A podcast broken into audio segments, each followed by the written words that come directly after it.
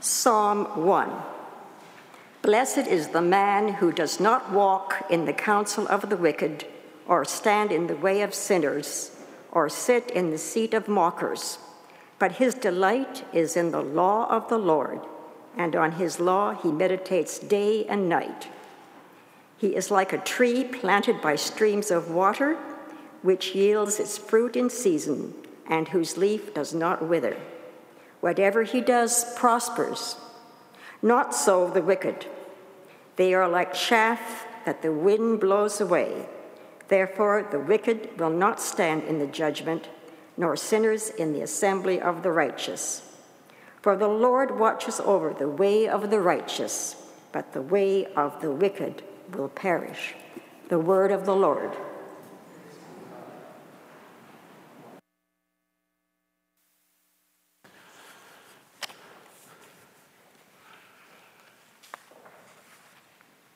The longer I walk this earth, the longer I live, the more I'm, I'm getting to understand prayer as one of those deep non negotiables for navigating life. Now, that doesn't mean I pray well, because the longer I live, the more I also see how, uh, what a beginner at prayer I am. I, some of you know I put together a prayer book that's been published. It's actually been a bestseller, which blows me away. But I wrote that book for me because my prayer life just needed help. I needed help to, to connect with God, to pray. My prayer life wasn't working well, and I still, I fumble and I bumble around in my prayers. I want to pray. I want to communion with God but I still flounder in it. Now, maybe that surprises you. You think, you're a pastor. Isn't this your job? You know, isn't this professional uh, uh, incompetence here? Um, but it shouldn't should surprise you. Because if there is a universal reality that I find about prayer, no matter the culture, no matter the historical era, it is both the desire to pray, to commune with God, and the struggle to do just that. If you listen to some of the lives of the giants of the Christian faith, people, you know, we could name off who, who live these remarkable Christian lives, if you listen to them, and if you listen to very ordinary Christians, you'd hear similar echoes, similar stories, people who struggle to get anywhere in prayer, people who envy how it seems like others seem to be praying so well, so much closer to God. And as I talk to many of you, I hear the same echoes. The real, same profound longing to, to commune with God, to know Him, to know Him more than just intellectually, but to encounter, to experience His presence. And yet, then the same struggle to do just that, to pray well. Which makes me really glad for this five week sermon series that we're beginning today on prayer. So, for the next five weeks, we're going to explore prayer. And we could look at some of the different forms of prayer, like it praise and intercession and confession. We're not going to do that. What we want to do is look at the different levels of prayer. We want to go dive deep into what is this thing called prayer, this communion with God. And it is so vital for us as, as a community, but also as individuals. It's vital for us as a community because we seek renewal here at Knox. And biblically and historically, the, the one non negotiable, the universal ingredient in times of spiritual renewal has always been corporate, prevailing, intensive, kingdom centered prayer. So if you want to see renewal here among us as a church, spiritual vitality at Knox, then discover new depths of prayer. That's why we're doing this. But we're also doing this because individually we want to see that renewal. Prayer is foundational for our own individual spiritual renewal. See, here's the deal. Some of we, we have beliefs. We have beliefs about God. But those beliefs don't automatically produce a different life, a changed character in us, unless those beliefs get turned into a changed character through spiritual disciplines, through Christian practices. For example, I, I assume many of us here, most of us, believe in God and believe that God loves you. We don't just believe in a generic God, we believe in this God, our Father, who loves us.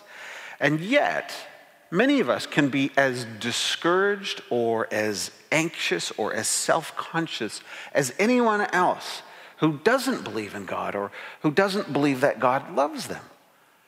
What does that mean? Somehow that belief hasn't renewed our lives. Somehow it hasn't brought actual change in the way our heart works, in the way your life works. So, how do you do that? Through prayer. Now, let's be clear prayer is not therapy. Okay? It's not an exercise in self understanding. Prayer is communion with the living God. Christian prayer is friendship with the triune God, friendship with this very personal God who befriends us as he reveals himself to us through his word, through speech. And that's why Christians talk about prayer as conversation. You know, they're not just talking to their special invisible friend. No, they're talking, engaging with the living God through conversation because God speaks, He addresses our lives, and prayer is how we respond to that living God. And this is really critical for our understanding of prayer that prayer is our response to God, that it is an answer to how God has first spoken to us. Think for a minute about how conversations function in everyday life. If you think about a normal conversation, somebody starts that conversation, right? Somebody has to start the conversation. Someone chooses the tone of the conversation, someone chooses the subject of that conversation, and you can, you know, redirect if you want. You, but it sounds pretty weird if someone starts talking about the Blue Jays and you just say, uh, talking about some internal stuff in your heart. Um, so someone directs it always, right? So let's say if someone starts out with, What were you thinking? That sort of sets the tone for that conversation, doesn't it? That sort of sets out the content for that conversation. And you respond in a way appropriate to the way that conversation started. Or if someone says, oh man, how about those Jays, huh? That conversation, you know the content of it, you know the tone of it, you know where it's going. God has spoken to us. He has begun the conversation with us. He has started it. And prayer is our response to that conversation that God has initiated with us. If we are the starting point, if we're the driver of prayer, the focus of prayer, again, it just becomes sort of therapy, a self massage. But the deal is, God has spoken already. He speaks in creation, He has spoken in Jesus, He's spoken through His word, and our prayer is a, is a fitting, appropriate response to how God has revealed Himself to us. Which brings up the question then how do we pray in a way that fits the conversation that God has started? Where do we go learn to pray? That was the key question that the disciples asked Jesus. At one moment in time, they said, Lord, teach us how to pray. And what Jesus did, interestingly enough, in response, is he didn't give them a lecture, he didn't give them a teaching, he gave them a prayer. He taught them to pray by praying. And so, what we're going to do in this series is learn to pray by praying. And as we seek to learn about prayer, we're going to turn to actual prayers and, and we're going to turn to the prayer book of the church, which is found in the book of Psalms. The book of Psalms has been the prayer book of God's people throughout history. And, and the Psalms are all forms of responses to God, expressions of praise and wonder. There is smoking hot anger at God. There is, is reasoned arguments with God. There's whining complaints to God. There's requests. There's pronouncements. There's blunt, in your face questions. A whole range. One theologian, John Calvin, called the Psalms the anatomy of the human soul.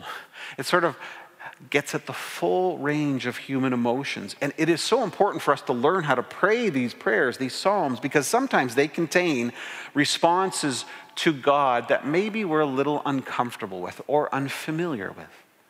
And so, by ourselves, we might not fully engage that full scope of biblical prayer if we just prayed out of our own inner needs or our psychological defaults. So, for example, some of us, you know, we might think of prayer as a divine help hotline. And so all our prayer is request. And we might never get to enjoying God, delighting in God. For others of us, because of our sunny disposition, we might, it might be all praise you, God, thank you, God. And we never dare pray the cranky anger of laments that are in the Psalms.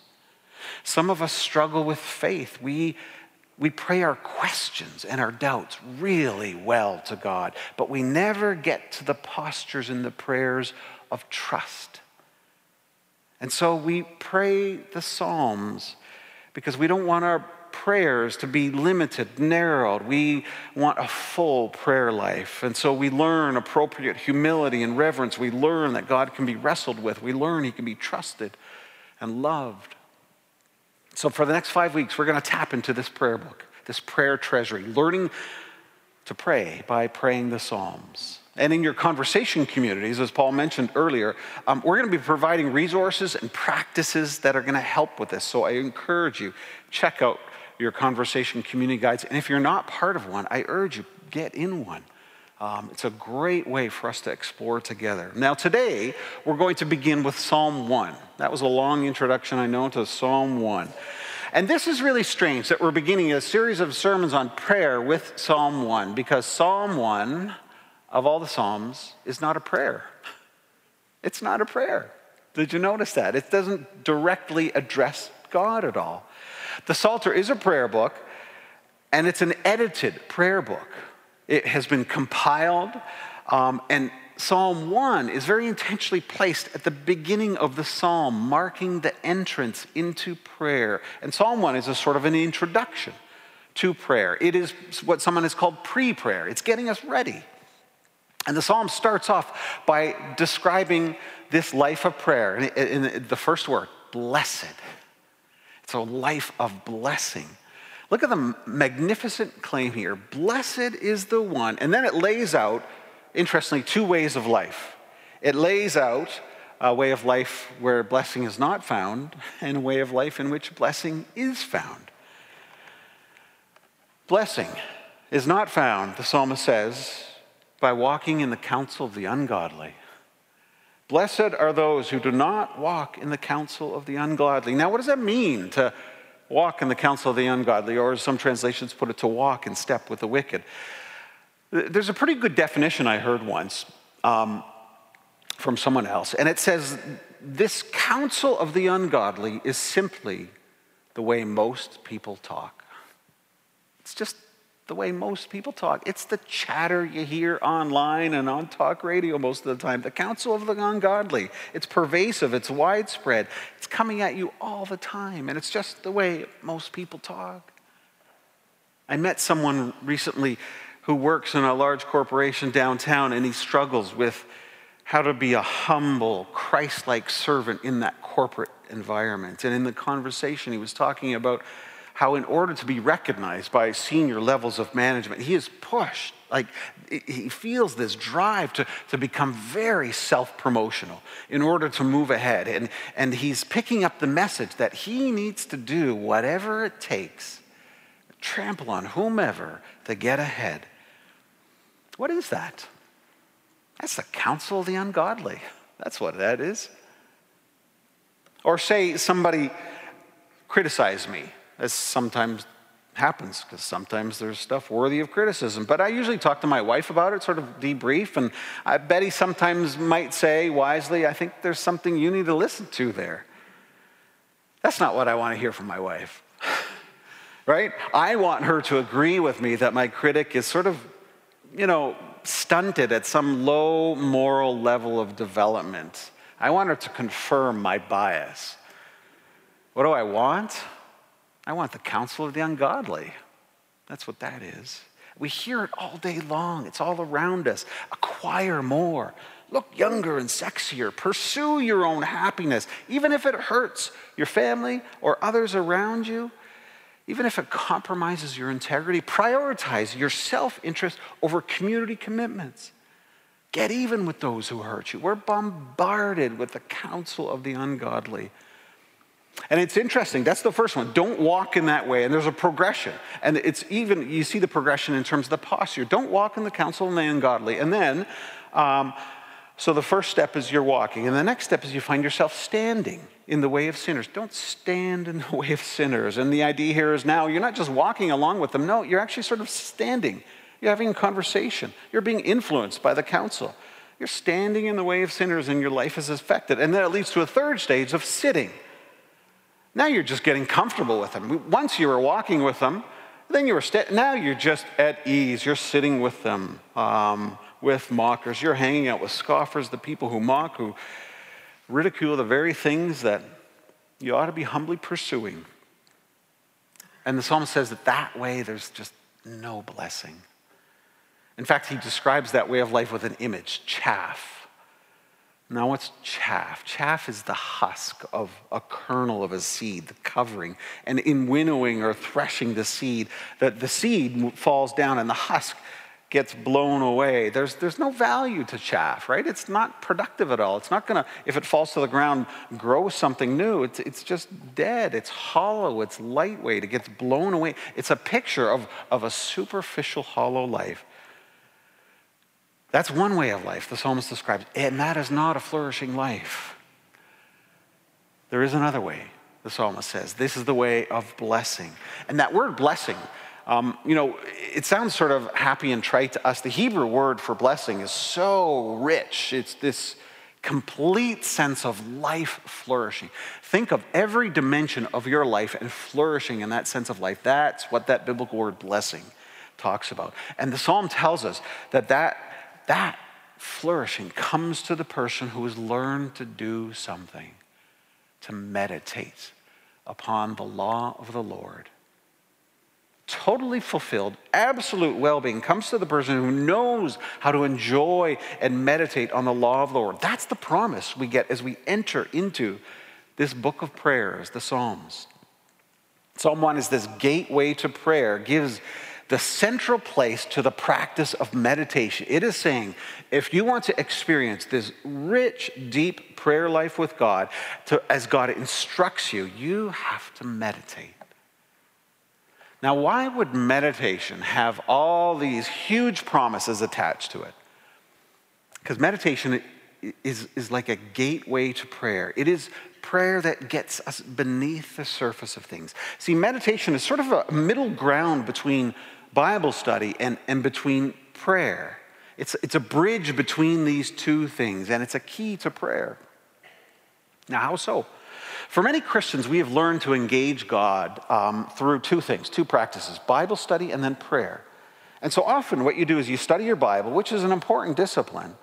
And what you're doing is something very cognitive, right? You're learning what truth is. And then you pray, and often you, you continue in that cognitive vein. You tell God things about the truth of your life, what you need, and your prayers stay in that cognitive vein. Now, these are two key parts of our conversation, right? But there's a critical bridge between these two, and meditation is that bridge. It is that middle ground between Bible study and prayer. Because when you meditate, all of a sudden you enter into prayer in a very different way. Your heart is alive, it is warmed up, it is inflamed. Psalm 1 is the theological reason for this. Your prayers are going to be end up very, uh, totally cognitive, and, and I bet fairly unsatisfying. Um, not experiencing real communion unless you affect your heart with what you just learned in your study, unless you drill it down deep into your heart. You need to warm yourself with that. You need to affect yourself before you pray. And this is what meditation is it is about taking what you've learned cognitively and working it deep into your heart. Now, we are sort of already getting into what meditation is, so let's press further into it. The essence of meditation is, is making the truth you know real to your hearts. The essence of meditation is taking something you know cognitively, the Word of God, the truth of who He is, and saying, I- am going to flesh this out. I'm going to bring it into both my emotional and my volitional life. I'm going to bring it into my heart and will. There's a couple of pictures in that Hebrew word for meditation. One is to growl. It's used of a lion sort of growling over its prey. You can almost imagine a lion just sort of savoring in delight and anticipation, the meal it's going to have. And is that growl or, or a dog gnawing on a bone, it's savoring it. It is this sense of sustained enjoyment, savoring, drawing strength from this. There's another meaning to the word, another uh, uh, word. It means to mutter, to say again and again. At The heart of meditation really is an important principle that, that what you repeat, you retain. So you repeat it. What you repeat, you retain. You keep it. Meditation is, is not meant, you got to know, to be something esoteric, uh, you know, not something that only guru types of Eastern mysticism follow. In fact, Christian meditation is very different from Eastern meditation. Um, Eastern meditation is the emptying of the mind. Christian meditation is the filling of the mind with truth. It's an immersion in God's revelation. It's a dwelling on truth so that we experience it. This is the heart of meditative prayer to get an experience of the gospel, communion with God. I love what one Scottish theologian, John Murray, says about prayer, this, this form of meditative prayer. He calls it intelligent mysticism. I love that. That's bang on. Intelligent mysticism. Yes, so it's not losing your mind at all but it is sensing with your mind. It is descending with your mind into your heart. It is, and there encountering God with the convictions of your mind and the affections of your heart. It is making the truth of God vividly real to your heart. And you know how to do this. Maybe some of you are thinking, oh, I'm not real, real practice at this. I'm not sure what you're talking about. I'm not sure. You do. I know you do. Anyone who here worries knows how to do this. Seriously. If you've ever worried about anything, you know how to meditate. Because here how worry goes, right? We worry and we imagine some future scenario that is negative, generally. That's what worry is. And we dwell on that negative thing, that negative outcome, and we can imagine it in all its details. There's a conversation going in your heart. There is this back and forth about that negative outcome, that negative future. You w- worry about how badly a relationship is going to turn out. You turn over in your mind the many ways you're going to blow that job interview. You dwell on all the different ways your child is going to turn out badly, about how weird your nose looks, about how out of style the clothes you've picked out just are and you think long and hard about worst case scenarios and you play them out in your mind in vivid and spectacular detail. And all that worry becomes so real to you and strikes your heart with anxiety and fear. You, you physically feel it. That's a form of meditation, a really awful, miserable, untruthful form of meditation, but you're meditating. Christian meditation has the same dynamic. But it takes the truth of God, it takes the truth of your salvation, your identity in Jesus Christ, and it takes it deep into your heart. And in the same way, it plays it out in vivid detail. It dwells upon that truth, it affects your emotions. It's, you think out the implications about how it will affect your life. You're, you're saying to yourself, because I believe this truth, this, this, because this is what the Bible says. Here's the implications of it. Here are the applications for how I'm going to live my life. Here is how it's going to affect my work life. Here are the implications for how I'm going to relate to that person. It's interesting if you read through some of the Psalms, you find the psalmist doing that. You find the psalmist talking to themselves. And you might think that sounds a little schizophrenic, but it's actually biblical. Psalm 27, verse 8 says this My heart says of you, Seek his face. The psalmist is saying to a heart, my, my heart, it says, seek his face. Psalm 42, we read, Why, my soul, are you so downcast? Why so disturbed within me? Put your hope in God. You see what they're doing? They're talking to their own hearts. They're taking the truth of God and saying, I'm going to connect this to my emotions. I'm not feeling that way right now. Something else is at play. But I'm going to take the truth that I know is real and I'm going to make it real. I'm going to connect it to everything in my life. There's so much we could go over in meditative prayer. Um, too much for this morning. So we're, we're going to have actually an evening teaching on meditative prayer a little bit later on, in a week and a half or so. So pay attention to that. But I want to leave you with just one image of what this is like. And it comes from Psalm 16. It's a picture that I think is helpful that captures what this gateway into prayer is like. And in Psalm 16, verse 8, David writes this He says, I keep my eyes always on the Lord. I keep my eyes always on the Lord. Another translation puts it this way I have set the Lord always before me. This is the heart of meditation, of prayer as this conversation. It is, it is a setting of the Lord before your heart, before your mind's eye. David was able to write these amazing psalms, these prayers. He was able to pursue God with such passion, not in his own strength, but because he was always setting the Lord before him. So there were times when David's heart was dry and thirsty and parched when he doubted. And then he would, he would set the Lord before him and he would see the power and the glory of God in his mind's eye, and his soul was satisfied and filled.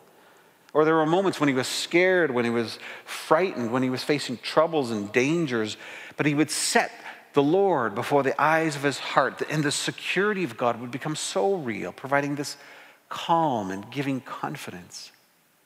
And Christians do this when we fix our eyes on Jesus. We always set Jesus before us because Jesus is the Word of God.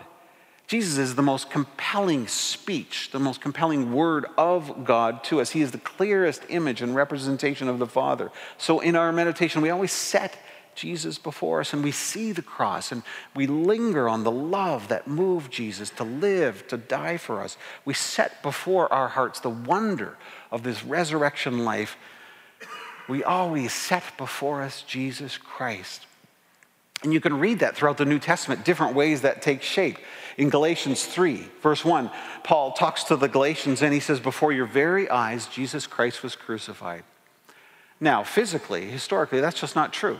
Jesus did not come to Galatia, or those Galatians did not go to Jerusalem. They were set far away in geography and in history and time.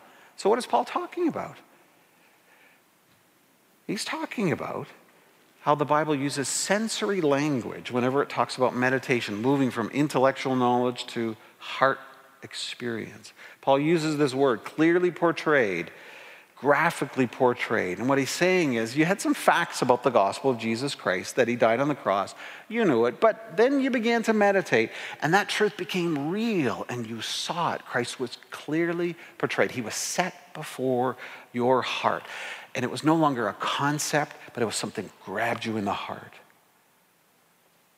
That's what meditation does. Or, or Ephesians 1, Paul says, prays that the eyes of their heart might be opened so that you might know the hope that you've been called to. Now, why? Did they not already know this? Of course they did. They were Christians, these Ephesians. But he's praying, no, no, no, that, that you not just hear it, but that you see it, that you know it deep in your heart. That comes through meditation, through making what is abstract real to our hearts. So always set Jesus before your eyes. Look at him loving you. Look at him dying for you. Look at him rejoicing you. Look at him praying for you. Set Jesus before you, and you will be a delight. And you will experience delight in the law of God, and you will be like a tree planted by streams of water. You will be flourishing, bearing fruit in season, no matter what might happen. This is the good promise that God gives. May we all enjoy that sort of flourishing prayer life together. Let's pray right now. Heavenly Father, we are so grateful for this wisdom that you offer to us. How, in a simple act of meditative prayer, our hearts might come alive. God, we long deeply for a renewed prayer life, and we pray for that. We ask that, and we pray that you would teach us this practice of meditation. Help us to know this well, God, so that we might pray well. Inflame our hearts make true, make real to us all the gospel truth that we know. In Jesus' name we pray. Amen.